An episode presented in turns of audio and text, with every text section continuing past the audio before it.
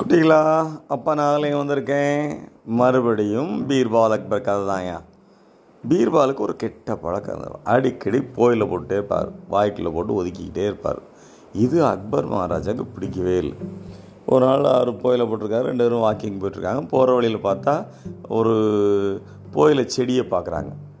அங்கே ஒரு கழுதை நிற்கிது அதை அப்படி மோந்து பார்த்துட்டு போயில செடி சாப்பிடாம நகண்டு போகுது.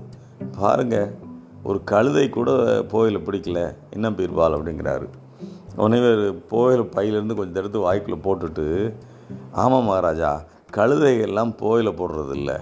அப்படின்னு சொல்கிறாரு அர்த்தம் புரியுதா? ராஜாவை கூட கழுதைன்னு சொல்லிட்டார் அவர்.